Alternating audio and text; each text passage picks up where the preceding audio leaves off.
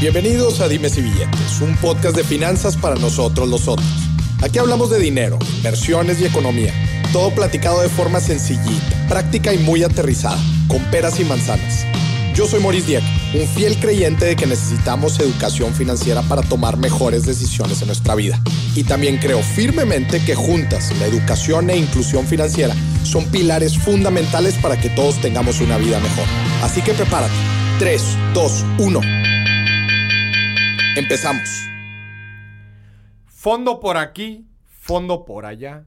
¿Qué son los fondos de inversión? Seguramente tú has visto, te han ofrecido, has oído hablar de los fondos de inversión, te metiste a tu página del banco y ahí en la parte de inversión lo primero que te aparecen son una cantidad de diferentes fondos con nombres raros, fondo de renta fija, fondo dolarizado, fondo de renta variable, hasta unos nombres así medio raros de fondo más G, no sé qué cosas. Y en general, en general, fondos.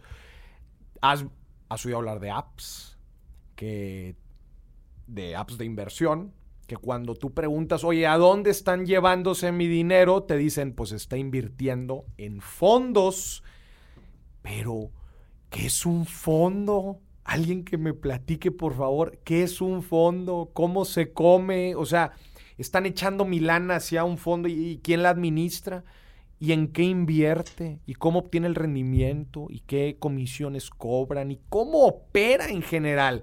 Eh, mucha gente que dice que no invierte en bolsa, por ejemplo, no sabe que está invirtiendo en bolsa, que ya lo está haciendo, porque el fondo en donde tiene su lana tiene acciones de empresas, tiene renta variable. O la gente no, no sabe cómo funciona, por ejemplo, sus afores, en qué invierte su afore. ¿Se ha preguntado usted que nos está escuchando en qué invierte su afore? Porque probablemente usted es más inversionista de lo que cree. Pero para eso tenemos que entender cómo funcionan los fondos de inversión. Y para hablar de este tema, tengo aquí un súper amigo Alfonso Marcelo, bienvenido. Hello, ¿cómo estás, mi Poncho? Oye, encantado de estar aquí. Paisanazo, ¿cómo estás? De, regreso a Monterrey, Nuevo León. Les mandamos un fuerte saludo a todos los que nos están escuchando acá en Monterrey. Poncho y yo somos de Monterrey. Este, y pues somos acá bien regios. Yo creo que yo tengo más acento que el buen Poncho. Poncho casi no tiene acento regio. Sí, pues viviendo en Ciudad de México también. Pero, eh, pero bueno, pues es que también las finanzas están en todos lados. Entonces, al final de cuentas, a donde nos lleve. Pero ahí está. Así es. Poncho Alfonso Marcelo, experto financiero, con ya toda una trayectoria. Eh, nos, nos, estará platicando ahorita un poquito más. Pero en general, Poncho, ¿cómo ves eh, en general el tema de los fondos, pues es un tema que la gente tiene que entender cómo funcionan, las facilidades que ofrecen al momento de invertir, pero pues también hay que entenderlo muy bien para saber comparar y entender si es una buena opción de inversión para, para mí, ¿no? Eh, mucha de la, gente pregunta, oye Maurice, ¿es bueno un fondo de inversión? Oye Maurice, ¿es bueno invertir en bienes raíces? Oye Maurice, ¿es bueno invertir en CETES? Eh, ¿Es bueno? A ver, las inversiones no son ni buenas ni malas, ahí están, ¿verdad? Ahí, están. Pero que sea una buena inversión para ti, que sea una buena decisión para ti, eso es otro rollo. Es otra historia. Eso es otra historia. Poncho, para empezar a hablar de todo el tema de los fondos de inversión, platícanos un poquito de ti para que la gente te conozca.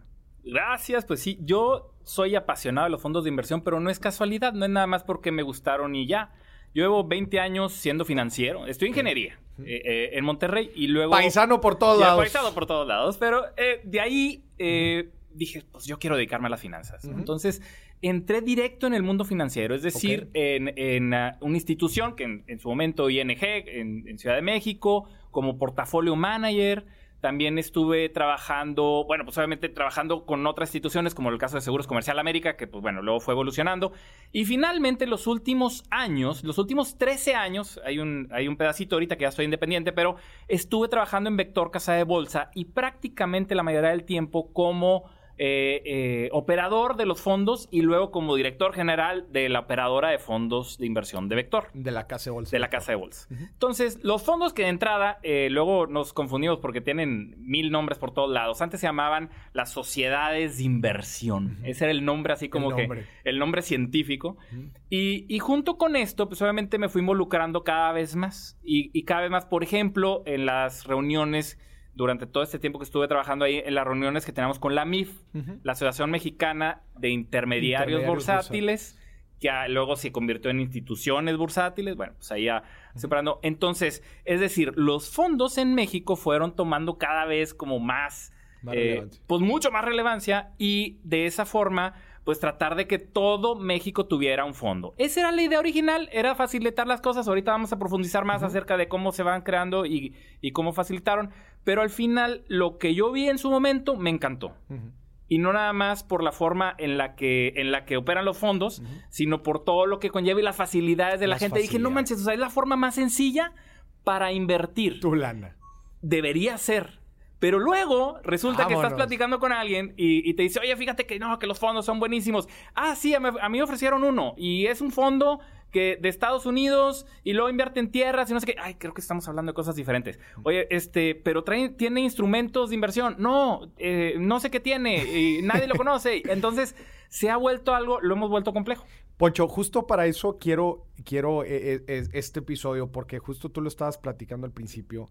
Este, le han puesto nombres N cantidad de nombres, este, inclusive nombres propios. Los fondos eh, les ponen nombres. O sea, ah, claro. Eh, este es el fondo eh, Lupita. Oye, ¿qué es Lupita? Invierte en Lupita. Ah, ah pues es un fondo. O sea, hay, debajo un fondo, ¿no? En general, creo que se, se, se, utiliza para todo el, tema de, digo, el concepto de invertir en un fondo, pero hay que entender muy bien en, en qué consiste un fondo, las implicaciones que tiene justo como, como lo estás platicando, ¿no? Pero, pero me encanta que, empecemos a, diferenciar esto y, cómo opera, en dónde los puedo encontrar, qué características tiene, cómo yo puedo tomar una buena decisión al momento de, elegir un fondo. Pero entonces, nos estás platicando un poquito de tu historia, ya en, las últimas partes de, tu carrera en esta institución financiera, estuviste ya encargado de fondos y, de, la eh, administradora de fondos de, de la, administradora. ¿Qué hace una administradora de fondos? Porque luego los, los compramos en todos lados, entonces, nomás para entender un poquito.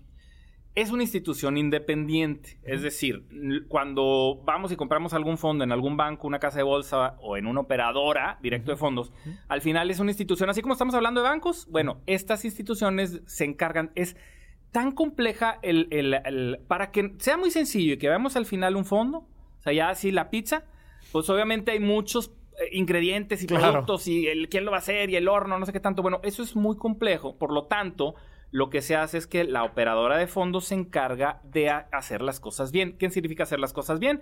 Pues no nomás es de tomar las decisiones de comprar y vender, sino estar siguiendo las regulaciones, que estar reportando y compliance, etcétera. Entonces, esa parte, que es la que a mí también me tocó hacer, pues es obviamente divertida, pero al mismo tiempo, pues es, es delicada. Entonces, no relación con inversionistas. La relación con los inversionistas y que se cumplan las cosas. Entonces, esto al final, bla, bla, bla, ¿de qué nos sirve? Nos sirve que como inversionistas sabemos que los fondos, los que son realmente fondos, que los que podemos comprar en una institución financiera, están bien hechos y bien operados y yo puedo confiar en ellos. Y, y cumplen con la regulación. Cumplen con la regulación. Buenísimo. Confiar en un fondo no significa que nunca voy a perder. Esa es otra historia. Esa es otra, Esa es otra historia. Significa que si yo pongo mi dinero no me lo van a robar. Exacto. O sea, no se va a escapar alguien a otro lado con su lana. Exacto. Que sucede en muchas otras formas de invertir nuestra lana que tenemos que tener mucho, mucho cuidado.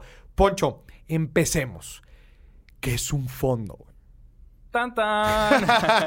a ver, güey, ¿qué es un fondo? Lo, voy a platicar como historia, una, una historia porque está, está, está padre, este, está padre el de dónde viene el tema de los fondos y lo vamos a entender mucho más fácil a que si digo una definición y saco mi claro, diccionario. Me, me encanta. Resulta que, eh, bueno, nosotros como inversionistas, pues obviamente tenemos una cierta cantidad de dinero, sea mucho, sea poco. Y cuando queremos invertir nuestro dinero, pues obviamente tenemos que tomar decisiones para diversificarlo. Yo quiero, yo quiero comprar 10 productos de inversión, es decir, quiero comprar acciones, quiero comprar algún losetes o quiero comprar algún otro instrumento. Que pongamos el paréntesis, es un fundamento importante al momento de invertir. Diversificación, pues porque existen diferentes riesgos a los que nos enfrentamos si solamente ponemos todos nuestros huevos en una sola canasta. ¿no? Entonces, hay riesgos incalculables, hay, hay pandemias, hay inundaciones, hay mora, hay de todo en todos los instrumentos de inversión. Entonces, pues uno de los fundamentos, pues es diversificar. Diversificar. Entonces, si tomamos esa decisión y decimos, bueno, quiero tener mi dinero sanamente en muchos instrumentos, pues claro, yo puedo llegar a una casa de bolsa y puedo decir eso. Puedo decir, ¿sabes que Yo quiero comprar un poquito aquí, un, un poquito de CETES, un poquito de deuda de gobierno de largo plazo. Échame unas acciones por aquí de algunas empresas internacionales y una japonesita por ahí. Eh, está bien. Entonces, nosotros armamos el paquete, perfecto.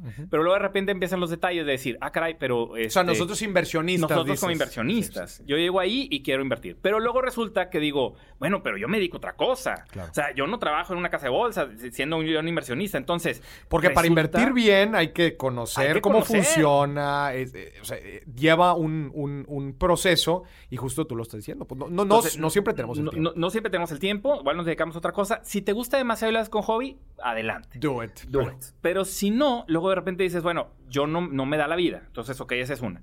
Entonces, ¿qué va a pasar? ¿En qué momento? ¿Qué tal si algo ocurre yo no tengo el tiempo? Entonces no me salía tiempo. Es decir, los instrumentos que yo había comprado, ya, si no lo hago yo, ¿quién lo va a hacer por mí? Claro. Entonces, primero.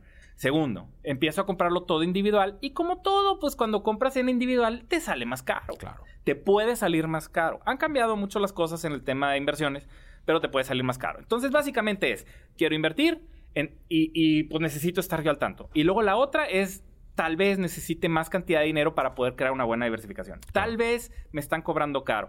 Y de ahí alguien dijo, oye, ¿y si yo te ayudo?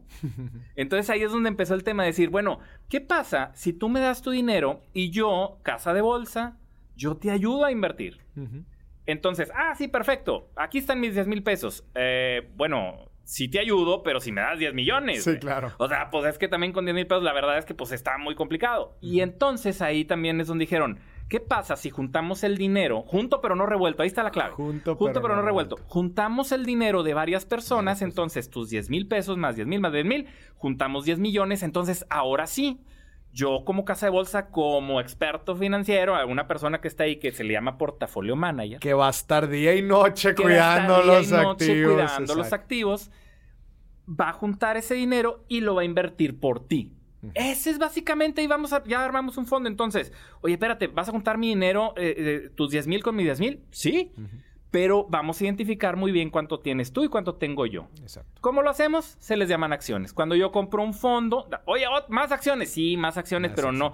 Estas son las acciones de un fondo, así se les llama, que básicamente es, hace ratito decíamos de una pizza. Vamos a suponer que el fondo es la pizza. Entonces, tenemos esta pizza aquí y al final, pues toda la pizza entera es hecha de pepperoni. Y luego de repente le pones también salchicha y le pones más quesito y le pones hasta jalapeño. Ah, todo menos piña. Entonces, eh, creamos ¿No te gusta la piña en la...? No, pues no. ¿cómo? No, ya sé, ya sé. Entonces, ya cuando tenemos nuestra, eh, nuestra pizza armada con diferentes ingredientes, ¿qué es cada ingrediente? Son los productos de inversión. Entonces, lo que va a suceder es partimos la pizza, yo te doy una rebanada, yo tengo otra rebanada. Al final, la rebanada que tú tienes sabe idéntica a la mía. Sabe igual. Claro. Y eso es justamente un fondo. Cuando la, persona que hizo la pizza, pues es más fácil hacer una pizza completa que estar haciendo rebanada por rebanada.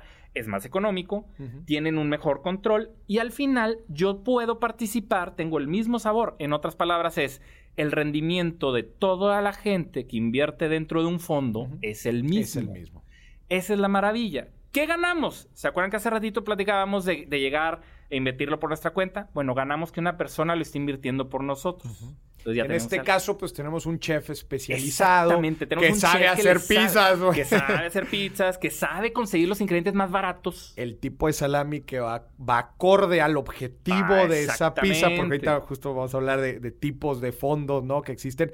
Porque, pues me imagino que habrá, pues una pizza más delicatessen que otra pizza que yo quiera, pues un poquito, una pizza un poquito más pues, económica o, que, o, una que tenga piña. O la de cuatro quesos. O una más masuda o otra no tan masuda, ¿no? Entonces, es correcto. Te, aseguras que tienes a esta persona que va a estar velando por los intereses del fondo y de los inversionistas. Correcto. Entonces, y cuando decimos velando es, es justo ver los mejores ingredientes, conseguir los ingredientes más baratos y es hacerlo por ti. Entonces te facilita las cosas. ¿Todo es muy bonito? Pues sí, justamente de eso se tratan los fondos de inversión. Entonces, básicamente, con todo este relajo fue para decir los fondos de inversión, que es una forma mucho más sencilla para yo poder invertir y de acuerdo al tipo de fondo o al tipo de pizza, pues es lo que yo voy a recibir. Que en, ajá, exactamente. En otras palabras, si yo compro una pizza de pepperoni, yo ya sé que va a tener pepperoni y no va a tener jamón. Exactamente. Eso, de eso se tratan los fondos. Porque entonces, ¿por qué hay tantos? ¿Cuántos fondos hay? solo en México. ¿Cuántos hay, en todo México? 599. 599 registrados. registrados. Había un poco más, ahorita hay tantitos menos. Son 599 fondos de inversión registrados por un parador de fondos que yo lo puedo comprar en una institución financiera. Sigo Llámese banco, llámese casa de bolsa, llámese... O, incluso este, hasta de, puede haber fondos, por supuesto, adentro de una Afore. De una Afore. Eh, eh, los fondos los podría comprar yo en cualquier institución. Es más, bien sencillo. todas las que están adentro de las que están adentro de la Conducef, las que yo podría encontrar ahí, potencialmente podrán venderlos. ¿Por qué digo potencial? Porque no es a fuerza. Así es como, pues no, no voy a encontrar en los supermercados todos los productos de todas. Claro. Encuentro la mayoría, encuentro muchos, no es a fuerza, pero yo mientras los compré ahí. Ahora, si me ofrecen un fondo en otro lugar, eh, clandestino, pues entonces le pusieron nombre de fondo, pero eso no me garantiza nada. Claro, Poncho, que inclusive hay, este, o sea, eh, eh, SAPIs, empresas SAPIs que se hacen llamar fondos y que tú compras, pues, tú inviertes en esta SAPI, lo que estás obteniendo son acciones, series de acciones de las SAPIs. Correcto. Pero bueno, pues eso es un eh, kind of fondo, pero no es un fondo de estos, ¿no? Es correcto, es correcto, porque no es ilegal ponerle el nombre. O sea, tú le puedes poner el nombre que tú quieras.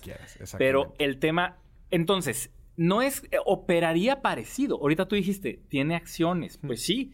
Y este, hoy es mucha gente que se reúne. Eh, sí, es. Exacto, es que como que opera, o sea, e, el, la, llamémosle, estrategia o forma de invertir funciona como un fondo, entonces se llama fondo. Le, le, ponen fondo. Le ponen fondo. Exactamente. Entonces, pero eso no significa que sean los, los otros que ya conocemos. ¿Cuál es la ventaja, súper ventaja? Pues obviamente que son sumamente eh, eh, vigilados para que las cosas se hagan bien. En otras palabras, si a mí me el fondo tuvo un rendimiento del 6%, por decir algo, ahorita vamos a ese tema, porque ese tema está, es bien interesante. Luego a veces los ninguneamos a los fondos o al revés, creemos que son muy wow y tienen insights. Tienen, justo eso es lo que vamos a hablar aquí. Porque entonces, cuando me dicen que es ese rendimiento, ese es, eso es lo que yo voy a recibir y pase lo que pase, se tiene que, que eh, lo tienen que respetar. Porque están auditados. Porque están auditados. ¿Qué tan auditados? Diario. Todos los días, todas estas instituciones, lo que platicaba que yo estaba en la operadora de fondos, bueno, esta, esta institución tiene que enviar el precio. Es más, lo envían tan a todos lados que hasta la bolsa, la bolsa mexicana, bueno, en este caso también viva, también ahí es más, si te metes a la página vas a encontrar el precio de todos los fondos de, México. Fondos de México. Ese es, una, es algo muy bonito porque pues, está regulado, pues. Claro. Aterricemos, Poncho, los beneficios de los fondos. Creo que los fuimos hablando, pero vamos a decirlos bien puntuales, ¿no? Definitivamente, número uno es este, pues la accesibilidad que, y la, o la facilidad en la que permite que cualquier inversionista esté expuesto a una serie distinta de activos que quizás con su dinero inicial, oye, pues no me iba a alcanzar. Exacto. ¿no? Eso es uno, ¿no? Otro. Platicamos mucho de la diversificación, de hecho fue parte del tema. Entonces, si yo compro un fondo, uno solo, como el fondo tiene varios instrumentos, automáticamente estoy diversificado. Entonces yo ya no tengo que, digo, podrías comprar muchos fondos si quieres, está bien, pero el punto es que ya automático diversificación. Los costos, hablamos también que si yo llego, pues obviamente no es lo mismo que si el chef está comprando. Entonces tiene buenos costos. Ahí tiene detalles que ahorita platicamos de eso, ¿no? Y hay algo también importante. Bueno, cuatro el chef. Claro, hecho de que, pues, que hay un chef. que hay un experto, sí, como no, pues hay, un, hay un experto que es el que nos está ayudando a, a, manejarlo, operarlo, a tomar decisiones, si va a entrar uno u otro. Lo que, eh, lo que te, te ponen en el papel, eso es lo que vas a recibir. Esa es otra de las ventajas de los fondos. Que eso también le digo a la gente, porque muchas veces me preguntan, oye, ¿y qué tiene el fondo? Ahí viene la información, ahí sacas el reporte y te muestran el portafolio, en qué tipos de activos y en qué porcentajes están invirtiendo. Exacto. Y otra bien importante, este es súper importante porque luego ahí, este, a veces hay confusiones. Los rendimientos de los fondos son netos. lo explicamos. ¿Qué significa neto? Un ejemplo, yo compro un sete, bueno, si lo comprara, por ejemplo, en la típica de, en la, en la fábrica y en sete directo, bueno, la típica. Entonces, yo compro un sete, pero me dicen, oye, a este rendimiento hay que quitarle impuestos. Ah, ok, bueno, ya conocemos, y de hecho, pues que de todas formas me quitan mi 1.45, ¿verdad? Y luego que ahora va a bajar el siguiente año, es decir, la retención, en otras palabras, los impuestos que a mí me quita el banco, la casa de bolsa en automático, ni me preguntan. Bueno, a un sete hay que quitarle ese pedacito, ese rendimiento. Bueno, en el caso de los fondos ya lo hicieron por mí. Ya es neto el Ya es neto, ya es después. O sea, entonces ya está el impuesto ahí, efectivamente.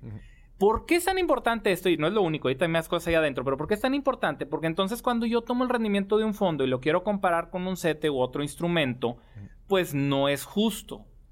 Y, parece que lo, nada más ahorita también vamos a hablar de las cosas negativas. No crean que nomás estoy este, no, pero es importante aclarar esa parte.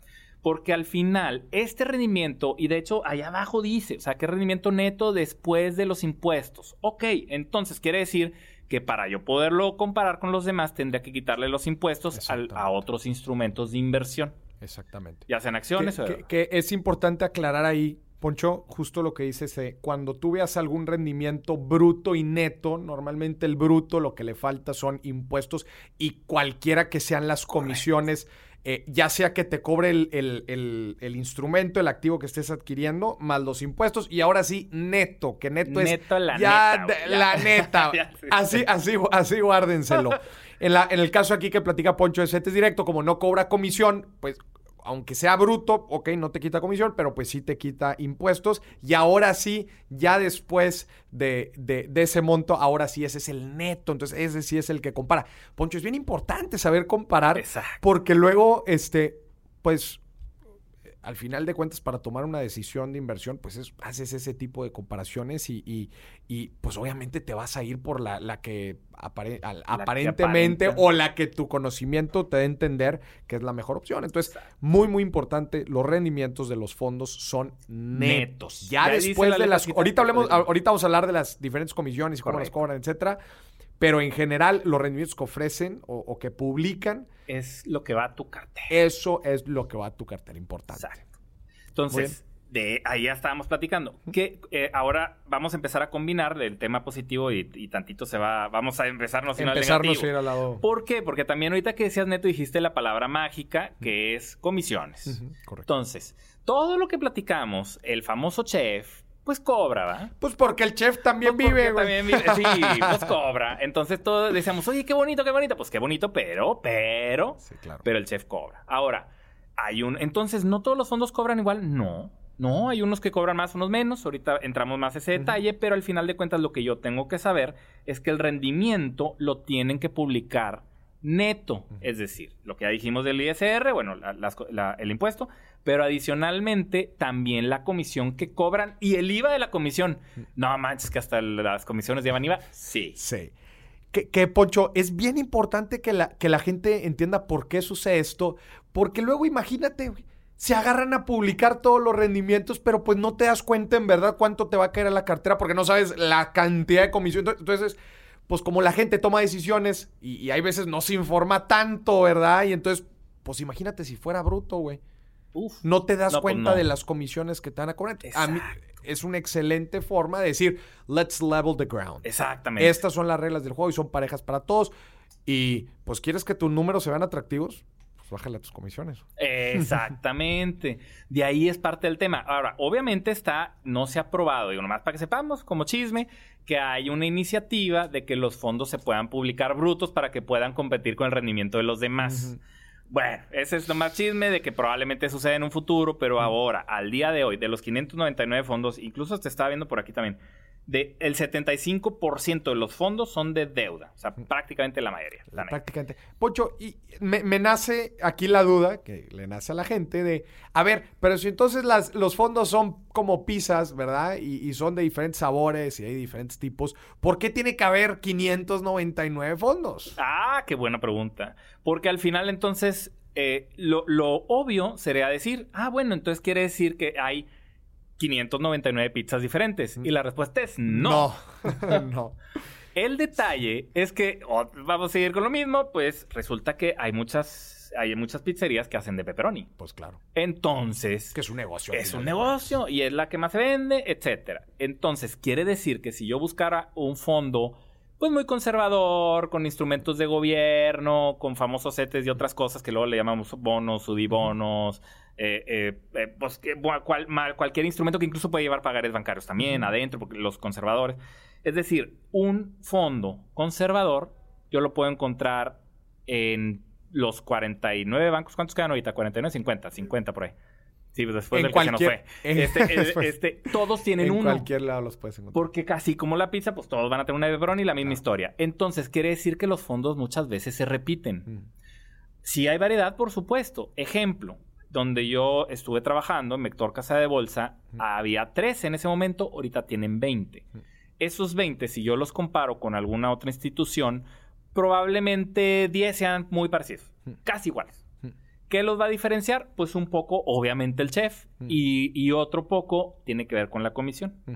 Entonces, gracias a que los fondos, yo tengo la tranquilidad, que el rendimiento a mí me lo da neto, yo tengo la tranquilidad de que puedo compararlos muy fácilmente. Y de esa forma yo me puedo encontrar en diferentes lugares y dos, tampoco tenemos que compararlos, todos los bancos que hay en México, o sea, no, no, no tiene caso. Pero sí tres, cuatro, como para ver ahí qué onda. Y aparte todo está en internet. Lo tienen que tener en internet. Lo tienen que tener en internet. Y eso nos facilita mucho como inversiones. Y el detalle, justamente, también está obligado el detalle. Que, el detalle me refiero, pues obviamente a la descripción del portafolio y los porcentajes que, tiene, que tiene sobre cada activo. Y Poncho, ahorita que hablamos de la gran cantidad de, fondos que existen, este, sí hay muchos, pero hay diferentes, o sea, vamos, vamos a decirlo están los típicos, están los típicos sabores, la hawaiana, la de pepperoni, la de, ah, la margarita, están los típicos. Platícanos cuáles son los típicos que prácticamente cualquier persona puede encontrar en cualquier institución. Uno lo platicábamos ahorita y de hecho es el más típico que es justamente el fondo de deuda de corto plazo. Ahora, esto, ¿cómo yo voy a saber? Porque ahorita decías también al principio que los fondos tienen nombres raros. Bueno, resulta que a alguien se le ocurrió que como también los, los, eh, los, fondos tenían que estar publicados en la bolsa y en otros lugares, solo existen siete letras. Todos los fondos tienen siete letras, no pueden tener más. Por lo tanto, pues en siete letras le pones ahí más X, no sé qué, STA. ¿Y tú qué es eso? Entonces, sí necesitamos leer la descripción para saber qué estamos comprando. Cuando estamos comprando estos fondos, los que nos vamos a encontrar sí o sí es un fondo de deuda de gobierno de corto plazo. ¿Qué significa corto plazo? Pues bueno, que, te dicen que lo podrías sacar cualquier día, te dicen que puedes tener ahí tu fondo de emergencia, por ejemplo, para no tenerlo en la casa. Exacto. Que, es importante eso. bueno, ahorita vamos a hablar de las de, de, cómo elegir un fondo de las, de las condiciones, pero sí, ese punto que dices tú es, bien importante, eh, que es prácticamente ese fondo es el que está en todos lados, que es el menor riesgo posible pero mi lana está invertida y prácticamente lo tengo disponible. Correcto. ¿Qué otro fondo también nos encontramos si nos vamos al otro Le podemos extremo? decir que ese es el de Pepperoni, güey, Exacto, sí, ese es el de Pepperoni. Que es el otro fondo típico también que decimos, bueno, la Bolsa Mexicana de Valores. En otras palabras, en todos lados nos vamos a encontrar un fondo que tiene las 35 emisoras del IPC. Pero fíjate qué interesante, aquí sin tratar de revolver, pero entonces, eh, ¿yo puedo comprar un fondo con las 35 emisoras de PC? Sí. ¿Y en todos lados? Sí. Oye, pero ¿no se parece mucho al NAFTRAC? Si alguien ha escuchado el NAFTRAC, que es justamente lo mismo, pues tú ya lo has platicado, ya lo has comentado, de que es un, sin meternos al tema tanto de TFs, pero básicamente es una acción que yo la puedo comprar en cualquier lugar y que siga el IPC. Espérame, pues acá también hay otro. Así es. Así es. ¿Se parece? Se parece. ¿Se vende? Muchísimo. Entonces es la, nuestra pizza de, de, jamón. De jamón. la podemos encontrar. No está exactamente en el 100% de los lugares, pero sí 9 de cada 10. Exactamente. 9 de cada 10. Que, que eh, eh, y aquí empezamos a entrar a, hablar de, los fondos de renta variable, ¿verdad? que, que, normalmente como la gente los lee, ¿no? Que de renta fija y de renta variable. ¿verdad? Para que entiendan muy bien este tipo de cosas. En otras palabras, es eh, cuando hablamos de fondos, em, empezamos a hacer la división. Y se hacen dos, deuda y renta variable. Exacto. Dentro de deuda es como el que platicábamos ahorita, que puede ser ultra conservador, ahorita vamos más detalle aquí, y renta variable se vuelve a dividir en dos. ¿Por qué? Los que son nada más de acciones y los que son de todo un poco. Son híbridos o... Ah, entonces eh, dentro de renta variable podría encontrar un fondo que tenga la mitad acciones de Estados Unidos y la mitad deuda. Sí. sí. Es decir, traen, pueden traer un mix. Ahora, tú lo, tú lo habías dicho y hay que recordarlo. No es lo que se les pegue la gana. Existe uno, se le llama prospecto, es el nombre científico, pero eh, eh, que en otras palabras, las reglas del juego, donde dice que siempre va a tener, vamos a dar un ejemplo cualquiera, que va a tener del 40 al 60% del fondo son acciones. Eso es una regla y ahí está la regla. parámetros. Parámetros. Entonces, básicamente yo ya sé que voy a comprar algo mezcladito. Claro. Y de esa forma yo podrá tener algo también diversificado, mitimita. Perfecto. No estás para poquito aquí, poquito acá. Entonces, todos estos fondos, ya dijimos, puede haber de muchos diferentes, pero existen los más típicos y tradicionales, que son toda la parte de, deuda de gobierno y toda la parte de acciones. Dentro de ahí empezaron a salir que tú dices, oye, ¿y habrá un fondo nada más de acciones de Estados Unidos? Sí, y ese es bien típico y también lo hay en todos lados. Claro. Pero ya cuando... Perdón. Sí. No, no. No, no, pero porque es común. Al final de cuentas es algo que la gente lo pide. En otras palabras, un banco, una casa de bolsa va a poner el fondo que la gente pida. Claro, claro. Y ya empiezas a entender las estructuras, justo como lo estamos platicando ahorita en la primera división y después como hay unos más mixtos que otros que ya después cualquiera prácticamente se hace muy fácil poderlos entender una vez que entiendes cómo, pues cómo existen ciertos parámetros y como dices, va a haber uno de Estados Unidos, va a haber uno de México, uno que va a tener principalmente activos dolarizados. entonces ese fondo me puedo proteger con otra moneda, etcétera. Qué bonito, porque acabas de decir eso. Justamente ayer me estaban preguntando y decían, oye, es que eh, qué mala onda que yo como persona física no pueda tener mi cuenta en dólares. O soy nada más si fuera persona moral, en otras palabras, empresa, o si viviera en la frontera. Y yo le digo, ¿para qué lo quieres? No es que yo quiero invertir en dólares. Pues puede ser. O sea, no tienes que literal llegar a, un banco aquí en México y decir, ábrame una cuenta en dólares. Claro. Hay fondos en los que yo metiendo pesos, de ahí esos pesos se convierten a dólares e invierten en dólares. ¿En, qué? Pues en lo que diga el fondo. puede ser un fondo de acciones, puede ser un fondo de deuda, puede ser un fondo que invierta en los CETES de Estados Unidos que se llaman Treasury Bills. Es el nombre que le ponen allá. Entonces, algo ultraconservador en dólares existe. Entonces, nada más hay que leerle tantito para ver si eso es lo que yo estoy buscando. Exactamente, leer el prospecto del, fondo para entender muy bien cuáles son los activos.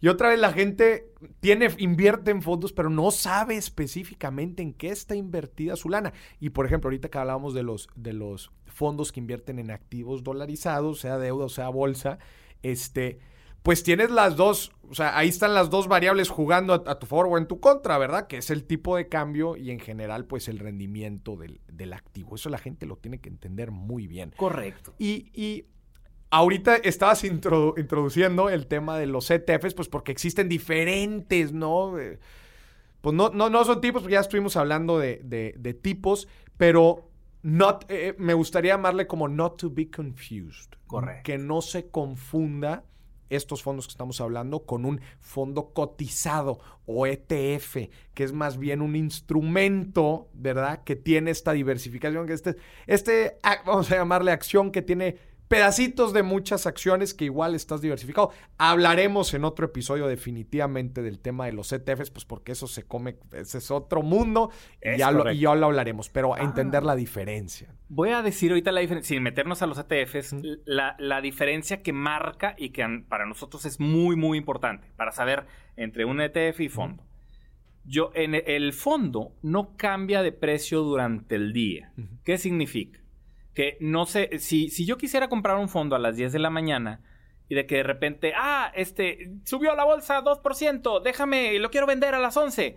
No, tiene caso, no se puede y porque al final de cuentas el precio del fondo es una vez al día, es decir, todo eso, todo lo que vaya ocurriendo en el fondo se junta, se guarda y al final del día se saca el rendimiento y el precio.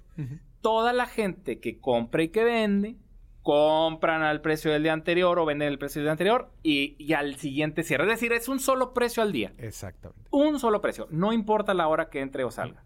En un ETF, sin entrar a detalle, como cualquier acción, como cualquier acción. puede ser que yo lo compre a las 10 y lo vendo a las 11 y gané o perdí.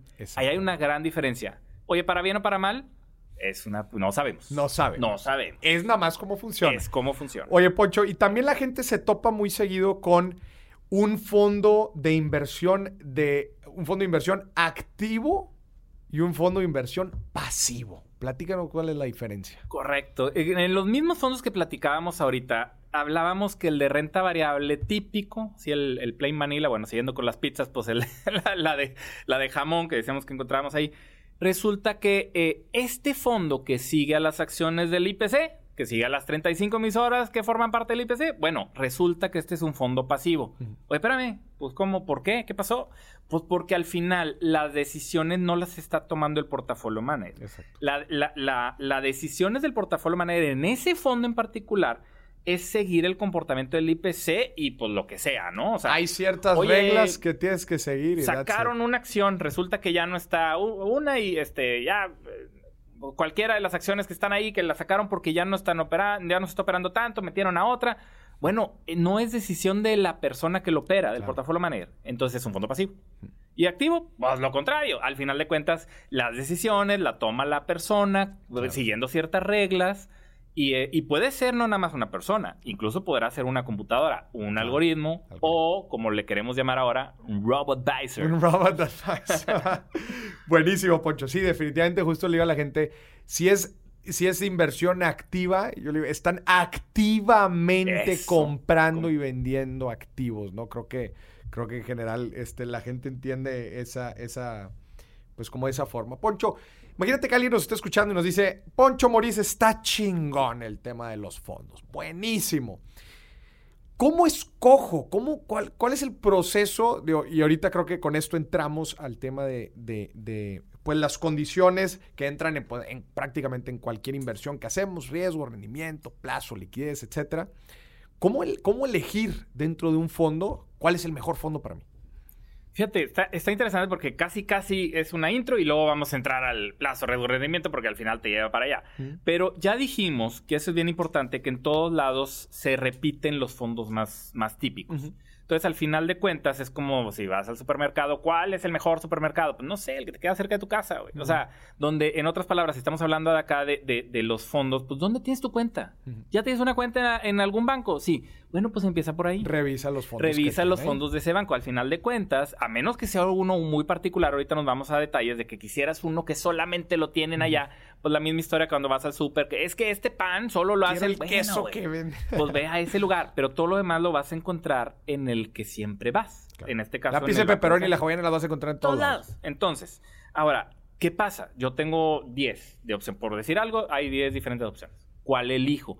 Ahí es donde ya nos tenemos que brincar al otro tema. No se trata de decir, compro el que, el que tiene el mejor rendimiento, el rendimiento más alto. Eh, no sé. It's kind of complicated. Exactamente, exactamente, es un poquito complicado porque no, no, no nada más es, pues sí, o sea, pero tiene una razón de ser de por qué tiene el rendimiento más alto. Claro. Ahora, por eso tenemos que brincar en automático, ahora sí, de decir, oye, de, de cómo lo elijo, pues entonces tengo que voltearme a ver a mí. Claro. ¿Cómo soy? ¿Qué necesito? O sea, ¿cómo soy? ¿Soy una persona agresiva? ¿Soy una persona más tranquila? Este, ¿Qué necesito? No, pues es que es un dinero que son, es para el siguiente año. O es un dinero para dentro de un mes, o es un dinero para cuando me jubile, casi, casi, por ser muy exagerado, ¿no? Entonces, a partir de ahí, yo tengo que hacer un match entre los fondos y le leo que dice, no, pues este es un fondo que eh, tiene liquidez mensual, es decir, si yo entro hoy, no puedo salir antes de un mes, ¿ok? Eh, y tiene un horizonte de inversión de tres años. Por ahí dice la palabra horizonte, de inversión. Entonces es como cuando ves al horizonte a lo lejos. Bueno, al final, horizonte de tres años. Quiere decir que me recomiendan que me quede tres años. Porque la estrategia de inversión que van a tomar está enfocada en activos que pues normalmente este pues buscan tener el mayor rendimiento en un plazo de tres años, ¿no? Que es parte de la recomendación. Es parte de la recomendación. Entonces, si yo estoy leyendo que dice horizonte de tres años y yo quiero invertir mi dinero para de aquí a final del año, pues como que no cuadra. Pues no cuadra. Entonces, básicamente, como tomo la decisión, pues yo, lo que yo necesito, mis necesidades y mi forma de ser, respecto a lo que dice la descripción del fondo, tengo que hacer un match. Claro. Yo, eh, está excelente y creo que este episodio definitivamente le va a ayudar a la gente a poder tomar una mejor decisión en, los fondos. Yo lo que le digo a la gente es, eh, ya con todo lo que platicamos, porque ya, ya llevamos rato platicando sobre los fondos, entendamos muy bien cuáles son los, convirtámonos en ese tipo de inversionistas curiosos en donde, pues, nos gusta entender cuáles son los activos que tiene debajo el fondo y cómo es que se comportan, ¿no? Porque, a ver, si yo voy a invertir, eh, eh, que eso es un ejercicio que yo le a la gente al momento de invertir en fondos, a ver, si yo voy a invertir en un fondo de renta variable, ¿qué tiene el fondo de renta variable? Pues va a tener, y, y si voy a invertir en un fondo que invierte en empresas americanas, en acciones de empresas americanas, bueno, cómo funciona la, inversión en bolsa, ¿no? Como que está muy bien el que te da la diversificación, pero no quitemos la responsabilidad de tratar de entender los activos. No importa la compra-venta de específicamente cuáles, pero en general la inversión en bolsa, pues funciona mejor a plazos de mediano, largo plazo. Si tu lana la vas a querer en un corto plazo, te conviene mejor uno de renta variable, perdón, de, de deuda, porque eh, normalmente pues van a ser activos, son activos mucho menos riesgosos, que funcionan bien a corto plazo. O sea, el hacer la tarea de, que tampoco la neta es tanta, pero pues sí entender the underlying asset, que es el activo que está debajo del fondo, a la gente le va a dar muchísima claridad de qué fondo me, me conviene cuando obviamente entiende. ¿Qué, pizza me gusta? La que, la que se llama. Ah, es como cuando. Ay, mira, está, está con ganas el ejemplo. Es como cuando vas a un restaurante muy fancy de comida italiana, ¿no? Y están los nombres. Están los nombres de las pizzas, ¿verdad? Está la pizza caprice, está la pizza este, napolitana, está la pizza no sé qué. ¿Qué te dice a ti ese nombre, güey? No, hombre, pues, pues nada, güey. Nada, pues, nada. Entonces, ¿qué es lo que sigue? Tú lo que sigue es dame los ingredientes. Es correcto. Entonces tú lees los ingredientes, pero tú ya sabes que la, que la alcachofa te cae mal, güey. Así es. Y que no es, y que, y que cuando cenas, mejor el salami, mejor no, güey. Que mejor en las noches, pues te cae una mejor de cuatro quesos. No, mejor cuatro quesos no, porque soy alérgico a la, a la lactosa. Mejor, este, pues es que mejor igual y pizza no, güey. Exacto. Ándale, exactamente. Ahora, el, único detalle que hay que saber que los chefs son bien exigentes y no te dejan cambiar los ingredientes. Claro. Entonces aquí, aquí, o sea, no puedes pedir una pizza que tenga alcachofa y me le quita la alcachofa, no se puede. Es todos igual. Si tú eres de esos, mejor ponte a invertir tú solo, ¿verdad? Exactamente. es que ahí está el tema. O sea, lo bonito de esto es que decimos, no solo en este mundo existen los fondos. O sea, hay personalidad, es un, instrumento y dentro de los 10 mil productos de inversión que hay en México, formales, estoy hablando de formales, bueno, de esos 10 mil hay 600 que son fondos. Que son fondos. Pero no es lo único que hay. Entonces, eso por fondo para mí puede empezar por ahí. O sea, en otras palabras, también, si de, de los primeros productos para aprender y empezar a invertir, son muy buenos. Si luego ya me gusta y me vuelvo experto y yo quiero empezar acá, nada, eso me aburre, andar comprando un fondo, yo quiero comprar y vender acciones. Ok, ya pasaste a otra etapa y podrías dejarlo. O podrías tener los dos. Exactamente. O sea, eh, entender muy bien eh, las bondades, que justo ya platicamos bastante de, este, del tema de los fondos, este, y tomar la decisión si es lo mejor que quieres para tus metas financieras, para tu plazo, e, etcétera, ¿no? Este, platicamos ahorita, Poncho, entonces, pues de las desventajas o pues temas ahí negativos que tiene el tema de los fondos, que uno, pues son las comisiones, este, que bueno, pues que ya vimos que los rendimientos te los dan netos, entonces tú, pues esa es una herramienta muy buena que tienes para comparar. Mínimos de entrada, dice la gente, oye, buenísimo, chingón, ¿cuánta lana necesito, güey? Casi en todos, ya ahorita, ya, ya en el tema de las inversiones, como tú bien sabes, y lo has comentado también, que no se requiere ya ser millonario para entrar. Entonces, con 100 pesos ya puedes entrar en casi todos lados. Pero más bien lo voy a decir diferente. Si tú puedes abrir una cuenta en un banco, ya puedes tener acceso a fondos. Puedes abrir una cuenta en una casa de bolsa, ya puedes tener acceso a fondos. Entonces, básicamente depende de la institución, no tanto del fondo. Del, podrías comprar hasta 10 pesos de un fondo. Claro. Mientras ya estés adentro de Que hay casas de bolsa que tienen sus fondos, que para entrar necesitas medio millón de pesos, un millón de pesos, etcétera. Pero prácticamente instrumentos como los que estamos hablando ahorita, los fondos, puedes encontrar de estos justo que estamos platicando ahorita.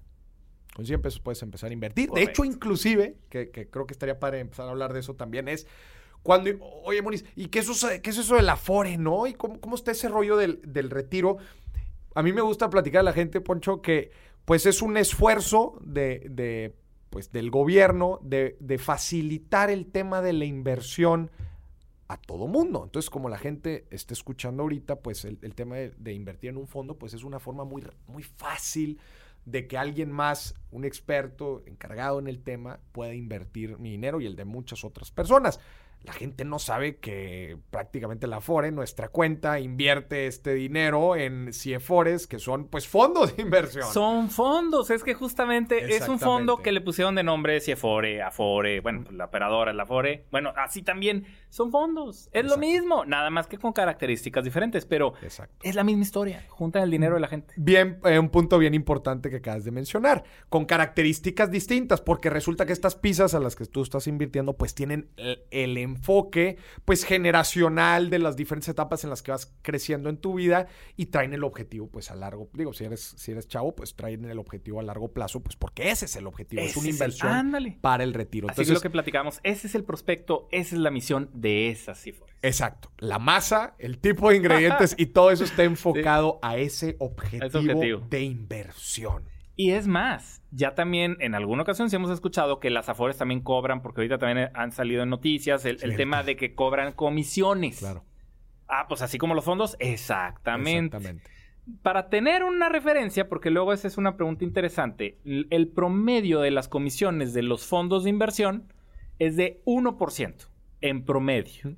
E, entonces eso nos da un poquito de pues de saber, de pensamiento, de decir, oye, cuando yo tomo una decisión de un fondo, yo ya sé que está, me están cobrando aproximadamente en promedio del 1. Hay del 3, hay del medio por ciento, sí, sí las hay, pero ya nos sirve como referencia para saber qué tanto nos están cobrando caro o barato. Claro.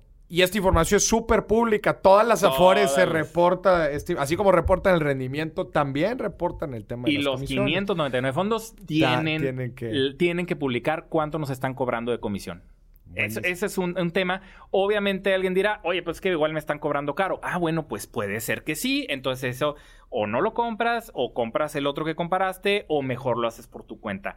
El que alguien te ayude a hacer la pizza cuesta. Claro. Para bien y para mal. O sea, tienes tus ventajas que ya las platicamos y tienes la desventaja que al final de cuentas pues te va a costar. Claro.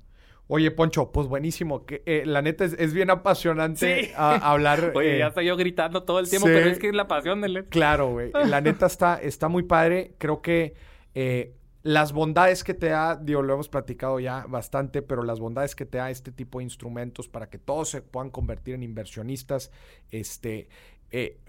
son, son grandes. Yo le digo a la gente como quiera, si es una, si es una forma muy este, fácil de empezar a invertir. Pero hagamos la tarea. O sea, eso, es algo que yo siempre le quiero decir a la gente. Entendamos qué es lo que está sucediendo. Eh, entendamos en qué está invirtiendo mi Afore Milana. Exacto. Este, eh, porque te digo, eh, llega gente, ¿verdad? Y dice, pues yo tengo tales fondos y así, y, no sabe ni siquiera de qué, de, oye, ¿de qué eres accionista? ¿De qué tipo de empresas eres accionista? Inclusive cuando compran ETFs, oye, pues ¿qué, ¿qué, empresas tienes dentro de tu ETF? ¿Cuál es la exposición al riesgo que tienes? Eh, tratar de entender muy bien, muy bien esa parte. Es decir, sí está padre que un chef te haga todo el relajo, pero pues no te caería mal el entender pues los ingredientes y las decisiones que está tomando y cómo Poncho, pues al final de cuentas encaminamos eso a los objetivos y metas financieras que tenemos en nuestra vida para saber si comer pizza es lo mejor que tenemos para, para, para este momento. Exacto. O si conviene mejor invertir en real estate o invertir yo por mi cuenta en un negocio o invertir en crowdfunding, este, que funding, que tiene algo de, tiene algo de fondo, ¿no? Este, pero en general, pues se me hace, eh, que ese es un instrumento que, que igual puede ser como introductorio lo podrías ver como un instrumento introductorio a la gente. Hace poquito estaba hablando también en otro episodio sobre las inversiones de iniciación, güey. Que las inversiones de iniciación, este, cuando la gente así anda bien, anda media miedosa de, de toda su vida lleva su lana en el banco y pues como que no... Dar ese salto. E, ese, salto cuesta. Entonces yo, yo lo que les platico es, da estas inversiones de iniciación, que sea, pues que no, que no requieran mucha lana. En pocas palabras, yo quiero generar el primer casito de éxito para que eso te motive a seguir adelante. Este, pues que no te requiera mucha lana, pues un fondo no te requiere mucha lana. Que entiendas lo que estás haciendo o que te empujes a, tratar de entender lo que estás haciendo. Y número tres, pues que sea el nivel de riesgo que estás dispuesto a, aceptar. Si eres una persona muy miedosa, pues puedes empezar desde lo más básico, pero el chiste es generar ese caso de éxito como inversionista y eso que te siga motivando, ¿no? No sé qué opinas tú. Sí, correcto, por supuesto. Entonces, realmente yo también estoy de acuerdo y que es uno, tu primer producto, podría ser tu primer producto para invertir y arrancar. Y ya poco a poco ya vamos teniendo más confianza, vamos conociendo lo que está atrás, podemos ir cambiar de más fondos, podemos eh, sacar el dinero y ya empezarlo a invertir en otra cosa y tener la parte conservadora acá. Es decir, podemos empezar a tomar otras decisiones. Pero si es lo primero que voy a hacer, si yo mi dinero ahorita está y lo único que hago es pues sacarlo de la cuenta de donde me pagan la nómina y nada más, es una excelente oportunidad para que empezamos a hacer eso para que podamos eh, eh, aprender más y para que ese dinero esté generando más, definitivamente. Claro. Poncho, muchísimas gracias, güey. Estuvo chingón eh, eh, esta participación. Te agradezco. es la primera vez que estás en Divies y Billetes, ¿verdad? No manches, güey. Ya era hora. Yo quería estar ahí con los famosísimos micrófonos. Están bonitos. Pero, Poncho, te agradezco mucho, güey. Definitivamente va a haber otros tiros que nos vamos a aventar este, de estos temas. Me encanta que igual te apasiona el tema, güey. Entonces, pues, hace una plática. No puedo creer que ya se fueron más de 40 minutos. Increíble, pero, increíble. Muchas gracias por la invitación. muchas gracias a ti, Poncho. Y a ti que nos estás escuchando, muchas gracias por esto. Te deseo muchísimo éxito. Hasta la próxima.